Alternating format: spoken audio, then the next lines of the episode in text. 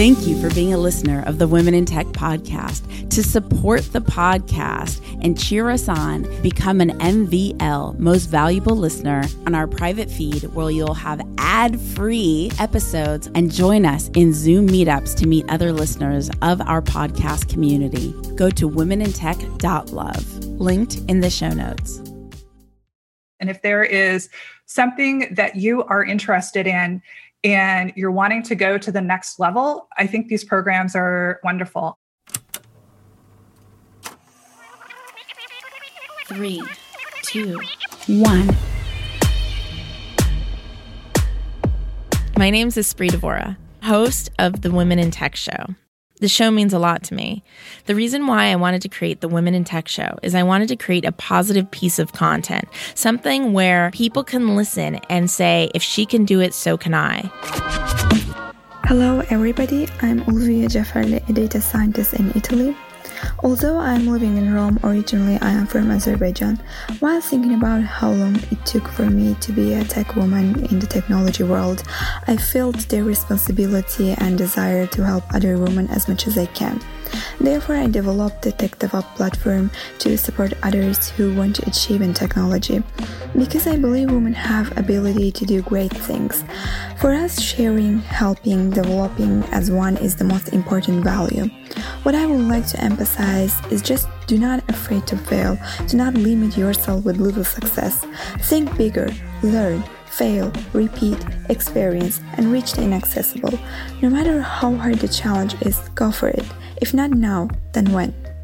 To connect and collaborate with extraordinary women in tech around the world, remember to go to the Women in Tech Facebook group at womenintechvip.com. That's womenintechvip.com. The best business resource I have is my mentor's private Facebook group. I've never found a community that cares more about one another's success. It inspired me to create the same thing for podcasters. If you're a tech company or startup looking to grow your podcast audience, I created getpodcastlisteners.com, a private group specifically to discover how other podcasters have grown their audiences so we could do the same. Check out getpodcastlisteners.com. That's getpodcastlisteners.com. Going into March, we are in quarter one of this new year. And I think it's a great time for all of us to like kind of think back on the last three months and reflect. Have we been spending it the way we want to? Because wow, does it go laser fast, right? Before we know it, it's going to be the end of 2021 again. So, really taking that moment to recalibrate, to reflect are we spending our time, our energy, the way that we want to be spending it? Are we gaining the outcome that we're looking to achieve from all that time and energy invested? And did make careful changes and tweaks and pivots where it doesn't feel in alignment. If your house is still messy and it's three months like mine is. I'm speaking from personal experience. Three months in the year, what do we got to do to make sure we prioritize ourselves in the process? You know, from a messy house, are we exercising? Are we eating well? Are we taking care of the things to be the professionals we want to be, to be the best professionals we want to be? It's really important that we cultivate our life, this life, so that we are living the life that we desire to live, not defaulting to apps and meetings and just other sources of agendas, right? We want to be creating our own agenda and being really intentional with our time so that we could be living the life that we desire, right? And I know you guys probably heard I've been super burnt out lately. So I've been doing a lot of thinking about like, how am I investing my time is it how I want to be spending my time? Where do I want to be? And do I feel happy in my head and in my body? Do I feel ease or do I feel chaotic and tired and all over the place like whiplash? And you know, being in the tech world, you guys know like this mental whiplash is a thing that we experience over and over again. And it's important that we consistently recalibrate because truly at the end of the day, all we have is ourselves, you know, like in a good way. Like we have to live with ourselves. So we may as well enjoy the person that we're living with 24 7. Enjoy the next episode.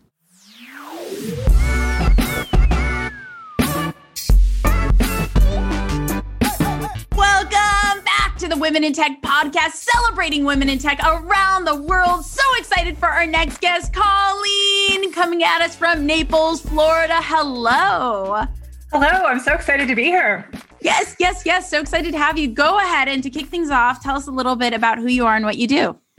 Happy to. So, my name is Colleen Brady. I am based in sunny uh, Florida. I was about to say Southern California because I used to live there, but not anymore. So now I'm in sunny Southern Florida. And uh, there's a couple of things that I do. One of which is I have the past 18 months or so gotten into something called no code. And I know you've had Amy from MakerPad yes. on a while ago. So I know some of your listeners are probably used to no code, but it's something that's fairly new and it's a way of using technology in new ways. And so I've got a website, iheartnocode.com, where I kind of talk about, share tutorials and talk a, a bit about that. And also iheartnocode.com. Yes, yes, because I, I, that's, I, I really, really, really, hopefully that comes through. Really enjoy no code, and so that domain just seemed very, very fitting. And one of the things that I'm doing with no code is building a site called YarnLove.co, which is a site for knitters and crocheters for finding patterns. Uh, because Wait, I'm a crocheter. Okay, your second one was yarn love. Mm-hmm. And yarn and code. It's like two different worlds, two different sides of your brain. Or are they the same are they the same because of the patterns of the yarn? I think there's a lot that's the same. So to me, the common thread or I guess we're not really using thread with knitting and crocheting, but the kind of a common trait is creating something, the, the creation process. So creating something out of nothing. And when you're coding, there's certain standards that you follow and patterns and that type of thing. And I think you also have right. that if you're a knitter or a crocheter. Interesting.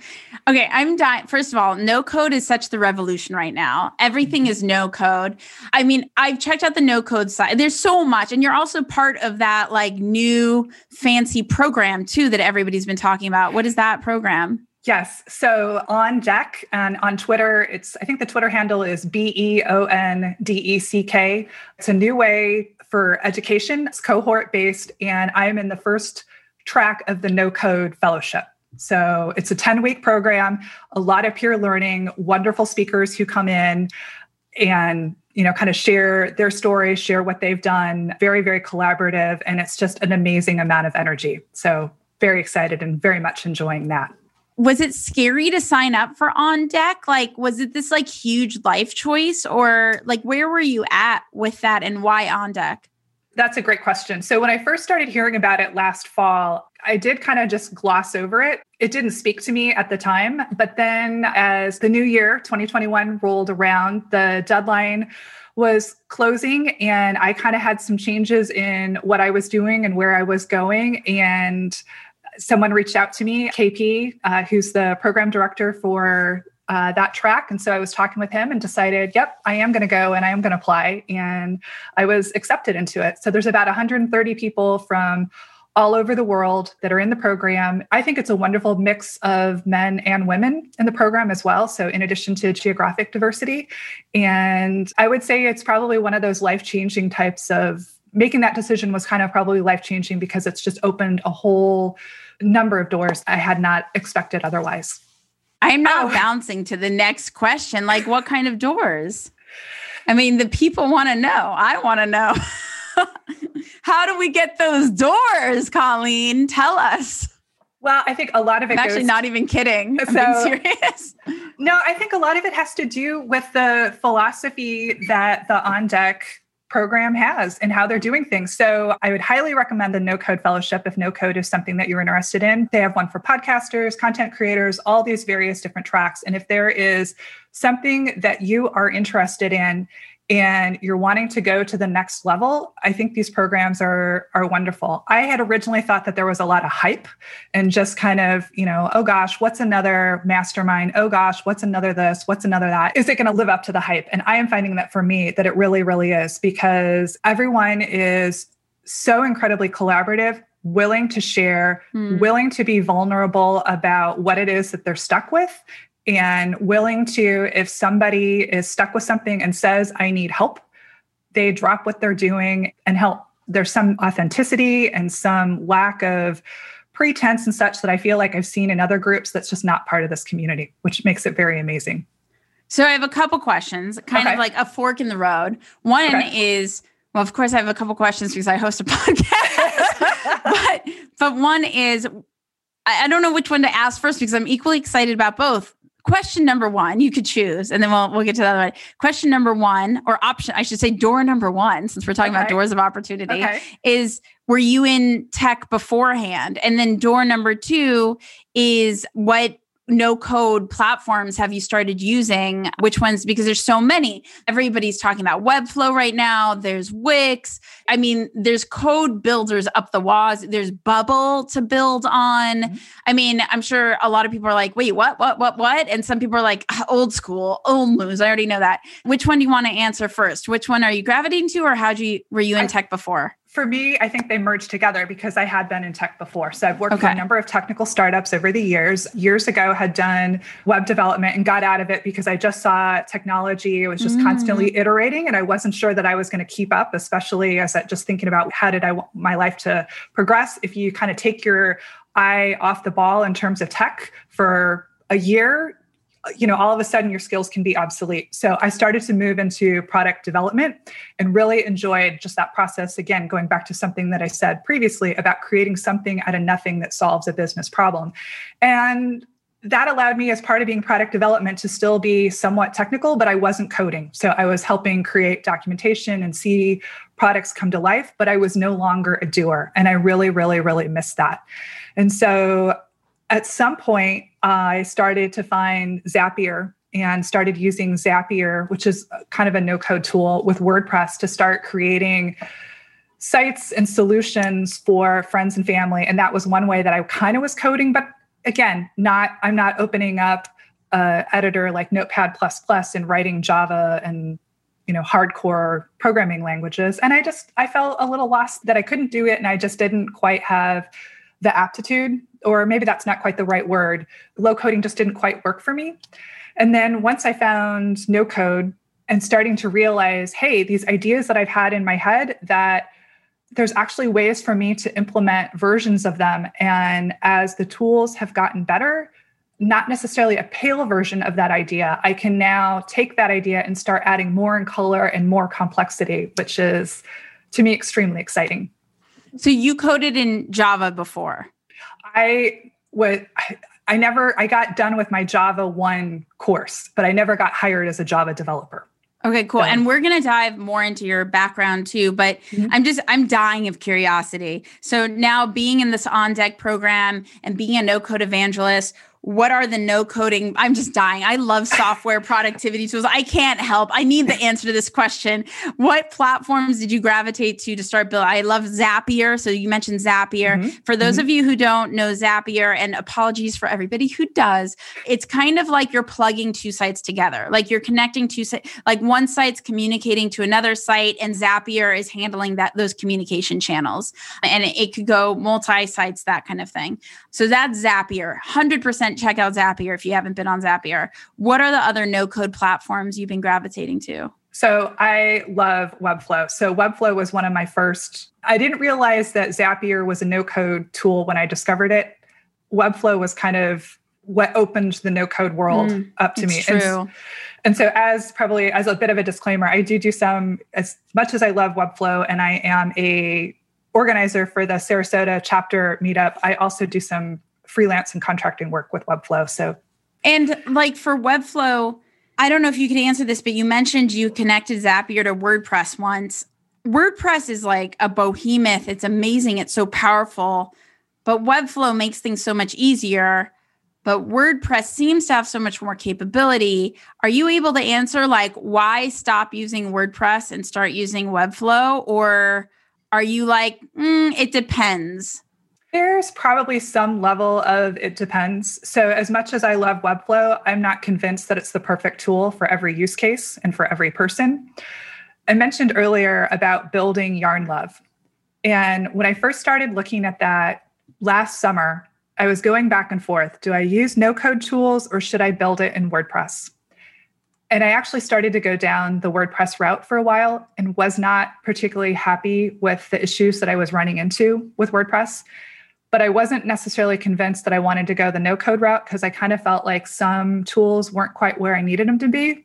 But there's just so much iteration going on in the space and new features and new products that more recently I've gone the no code route. And I'm very happy to be now building using no code tools. And I'm Webflow pull- is my front end. I'm pulling up Yarn Love right now because I want to see your Yarn Love in Webflow and walk the listeners through it in full effect. No pressure. No pressure. Okay. I should have probably switched over. I've got a so I've got a landing page right now on yarnlove.co and have a separate URL where I've been developing out the functionality. So if you're going to yarnlove.co, you're not Oh, I'm not getting the glory. You're not getting You're like holding out on I- me. This what you built the landing page that you built here is Webflow or is not Webflow? it is the landing page is, is is. Webflow. Mhm. Cool. It's so interesting and so tricky in this day of like, how do we launch our thing? And a lot of people, Webflow is great. Like, I've heard a lot of great things about Webflow. I know some amazing designers in Webflow. And yeah, it's a very interesting world we live in. Are you familiar with sites like Bubble? Mm hmm. Yep. So, yep, can I- you talk to us a little bit about Bubble and its competitors and like what those kind of sites do for no code and for how do they empower us? I'm not an expert with Bubble, but I have played around with it a little bit and tried building a couple of things in Bubble. So, one of the things I think is absolutely amazing about the no code space is there are multiple tools that kind of do the same thing, but their layouts are different and some of the functionality is different. And I think different people problem solve and their brain works differently. And so, if you're starting out with a tool, like you've mentioned Zapier a couple of times, if Zapier doesn't work for you, there's another tool called Integromat where you do the same things. Integromat. Yes. How do I not know this? How do you spell that? So it's spelled I N T E G R O M A T. And I'm trying to remember if it's a .com extension. It's okay. Um, Google will know. yes, Google will know. So, similarly to Zapier, it serves as glue between different services, but the interface is slightly different.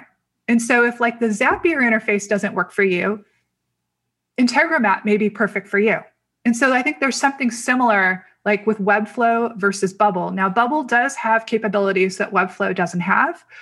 Bubble hasn't clicked for me. Mm, The interface just doesn't, the way that I think mm. it just doesn't work. And other people, they absolutely adore Bubble. And I think that's fine. They problem solve and think in a different manner. But one of the things that Bubble does have is some of their internal logic flows and some of what they're able to build internally in some ways is more sophisticated than some of the other tools out there. And in some cases, if you're using a different tool, you might need to put together a couple other services. So I mean, there's a few of them. Bubble's the one that I'm familiar with, but there's another one. I wish I could remember the other name right now. But the idea is for, uh, for everyone listening is you could legit build a Facebook with these. Like you could build your own social network you and not knowing any code. It's wild. Like Mhm. it's wild the kind of power you have with these no code tools. Let's dive back into your history. When did you first fall in love with the world of geekdom?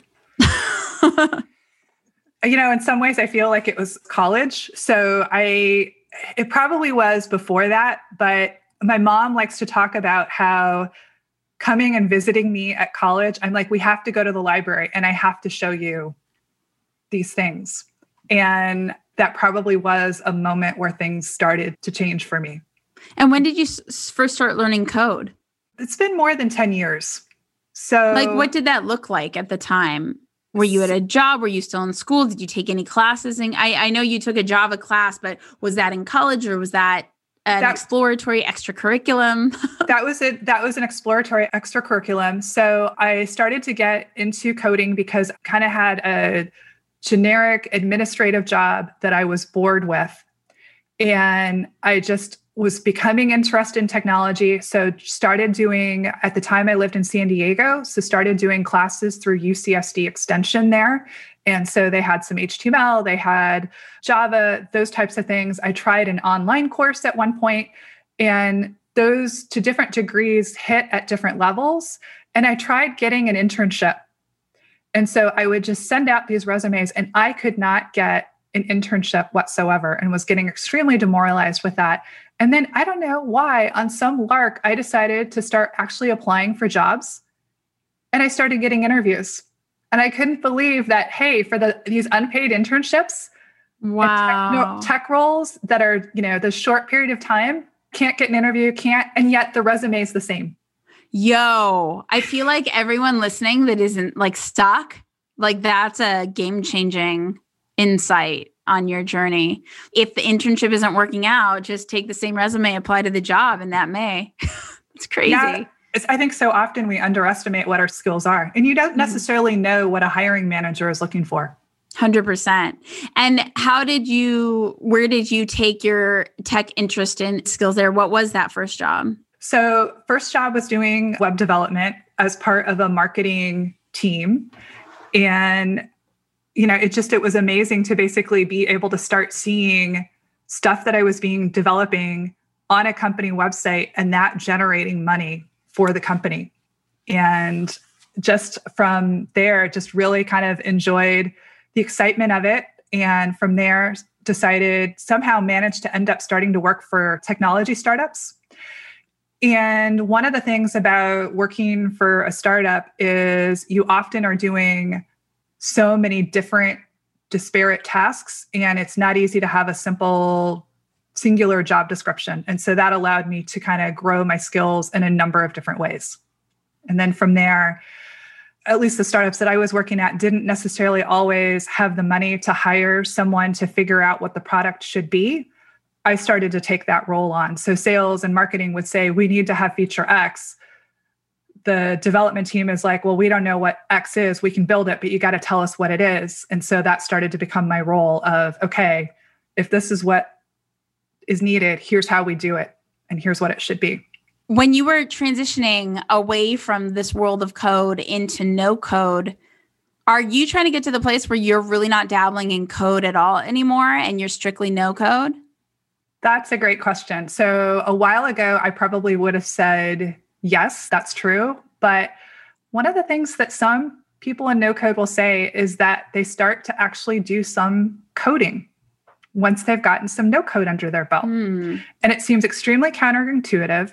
And at the time, you know, months ago, I used to think, hey, that's a bunch of hogwash. That's a bunch of malarkey. Nope, you know, that just doesn't make sense at all. But as I'm starting to work with some of these tools, I'm starting to find oh, I want to connect this with this. There's an API.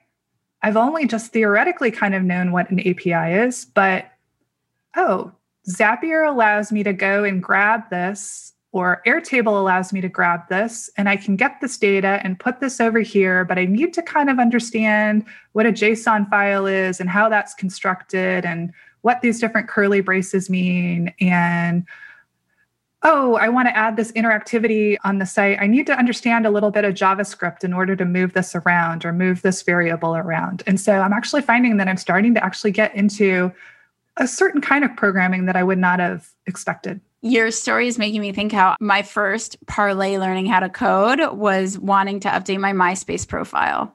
Okay. Yep. Yep. Like it wasn't for MySpace. I mean, I was into tech before that because I've been into tech since I was a little girl, but coding specifically in the tech world, that was MySpace. And I think it makes a big difference. So, kind of going back to some of your earlier questions, it I think it makes a big difference when you actually have a use case that's meaningful to you, that you care about, versus sitting down and doing a bunch of exercises and, and a bunch of homework that mm-hmm. you need to pass a grade or need for whatever, and it doesn't resonate or connect with you. Totally agree. It's funny because when I work with developers, a little developer trick for those of you on a budget, developers can't, as a culture, can't stand building for the sake of building. They want to build something that's actually going to be used. I'll have developers approach me and tell me that they're trying to learn a new coding language. And so, can they build something for me that I'll use within my space? And for them, they can't be hired for it yet because they're experimenting on a new coding language, but they also just don't want to experiment for the sake of experimenting. They want it to have an end product and end result and then see people use it. And they don't necessarily have the market nor want to start a business for that. So if they partner with the right organization or community builder or whatever it may be, then they could practice their new code in a safe way and then the recipient has this amazing product that they could utilize for their purposes. It's really cool. So, yes, when you have something meaningful to build, it makes the coding journey so much more fruitful. What is an amazing piece of advice someone has given you along the way? So, my first performance evaluation came back, and you know, there were some nice things about it, but there were some parts that were extremely critical and really floored me. So, I went and talked to my manager about it. And my manager was like, You have all these ideas, but you don't share them in meetings. Mm. I'm like, Okay. So kind of going back and forth a little bit. And then I'm like, you know, and I'm kind of like, what? I don't quite fully understand this. And he's like, yeah, you know, we'll have a meeting. And then either that night or in the coming days, you will send an email with this extremely detailed proposal, response, what have you. And you never do that in a meeting. Like, okay. But I don't have those ideas in the meeting, they come after the meeting. And so that basically taught me that going into meetings, I want to see an agenda ahead of time. So a meeting that doesn't have mm. an agenda where I can't start to like pre-think in advance is very hard for me. Wow. That's good for all of us, even as like founders. Okay, let's like let's start writing agendas. You can't always do that, but you know, depending upon how somebody processes information, you may not be getting the best out of the people around you if there's someone who needs to noodle on something for a little bit. Hmm. That's such a great point. I received a piece of advice this week from someone in my writing group. I'm going to share it because I think it's pretty meaningful. And I shared it with the rest of my writing group, and they were all like, whoa. So, watch, Colleen. Now you're going to be like, that was it. That was the grand advice. But we'll see. We'll see how this lands. I've been going through burnout lately, and I've been really the stage of life that I'm in, or I should say the chapter, the chapter of life that I'm in is where I'm not just going to burn out and crash. I'm like, oh, I'm burning out. This is not where I want to be. What changes do I need to make? How do I start making those changes? So I'm in a more observant role of the burnout or a more observant chapter of the burnout rather than just like crashing, you know, okay. and being like, rah, flail, and then start again and then flail, you know? So I was talking, my writing group was like, you have to start saying no to things. And I was like, I am so afraid of saying no. I'm afraid of missed opportunities. I'm afraid of not being relevant anymore. I'm just, I'm afraid to say no. And so it was two pieces of advice. They said, actually, three. Okay, three. That you're not saying no to the opportunity. You're saying no to being burnt out. And that reframe, I was like, whoa, okay. And then they're like, you're not saying no to an opportunity. You're saying yes to several other opportunities you wouldn't have had the capacity for had you said uh, yes to the first one. And I'm like, wow, this is really starting to expand my mind. And then this piece, and this is what inspired me to want to say this right now. And this was the mic dropping kind of piece when you are thinking about a situation or a person, do you energetically feel like you're constrictive, like you're constricting, or you're expanding? Like, do you feel constricted, or I don't know the right grammatical term, constricting or expanding? And that was the one that everybody was like, whoa. And that even for me. So it's like when I receive a business deal that I feel like, oh, I should really take this because it's huge, blah, blah, blah, blah, blah. But inside, I feel like blah about it and I feel constricted. And I'm like, oh, I should not. And maybe it's just a variable in the deal that's wrong, but I should honor that rather than being like fear based, you know? I received a deal today and immediately I felt expanded and joyous and appreciated. And I was like, oh, this is what that means. Like I know intuitively this is the right deal for me. My whole body is like, yes to this.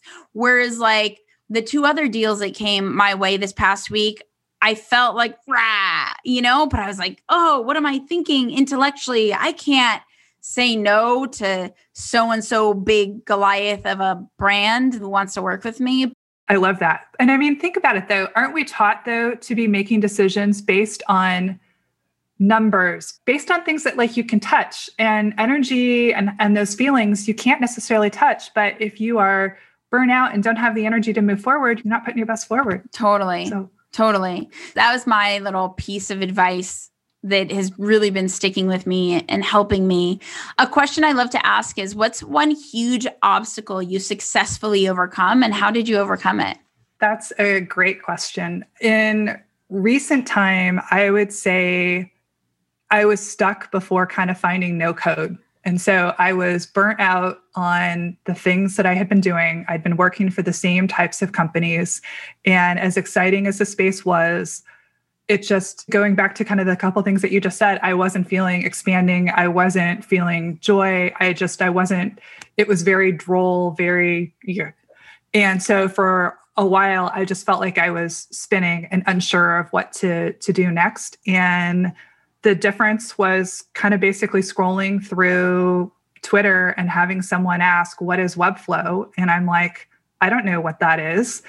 I'm kind of curious and followed it, discovered that I had been reading their blog posts for the longest time because I love web design and I really love their content. And I had never really looked at what the product was. That was then me finding no code and discovering, hey, these ideas that I've been trying to build or trying to work with my developer husband, but he's not not getting the stuff done because he's got other interests. You know, those ideas don't have to die and I can put it on me.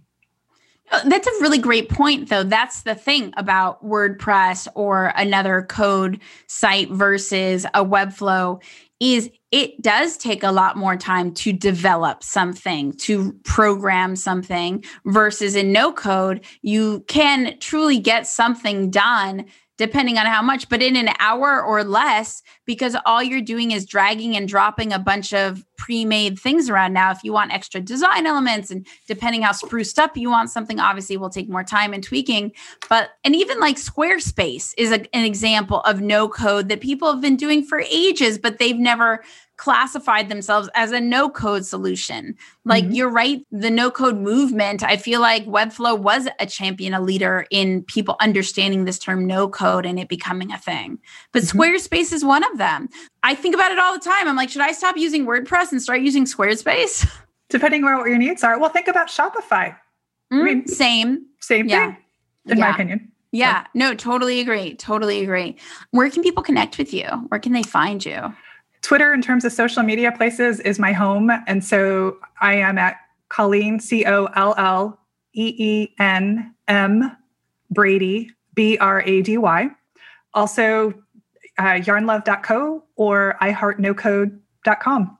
I was truly honored that you reached out, and I've really been enjoying listening to the other people that you've interviewed. I mean, I feel like it's kind of opened my eyes to worlds and things that I hadn't been aware of because I've been very focused on no code. Yeah, and getting me back into listening to podcasts too. I think over the pandemic, I stopped doing that. Totally. So. I think that's a lot of us. Yeah. Balancing all of our digital time has been a thing. Thank you so much for hanging out with the Women in Tech podcast to connect and collaborate with more extraordinary women in the tech community. Remember, go to the Women in Tech Facebook group at womenintechvip.com. That's womenintechvip.com. Takes you straight to the Facebook group. Say hello on social at Women in Tech Show on Twitter, on Instagram, on Facebook. I will see you guys, talk to you guys, hear you guys in the next episode. Bye. Bye. This is Colleen Brady. I have a site, iheartnocode.com, and I'm building yarnlove.co for knitters and crocheters. I'm based in sunny Naples, Florida, and I'm excited to be on this podcast. And you're listening to Women in Tech. The Women in Tech podcast is hosted and produced by me, Espree Devora, with help from Janice Geronimo, edited by Corey Jennings, production and voiceover by Adam Carroll, and music from Jay Huffman Live and Epidemic Sound. The Women in Tech podcast is a We Are Tech.fm production.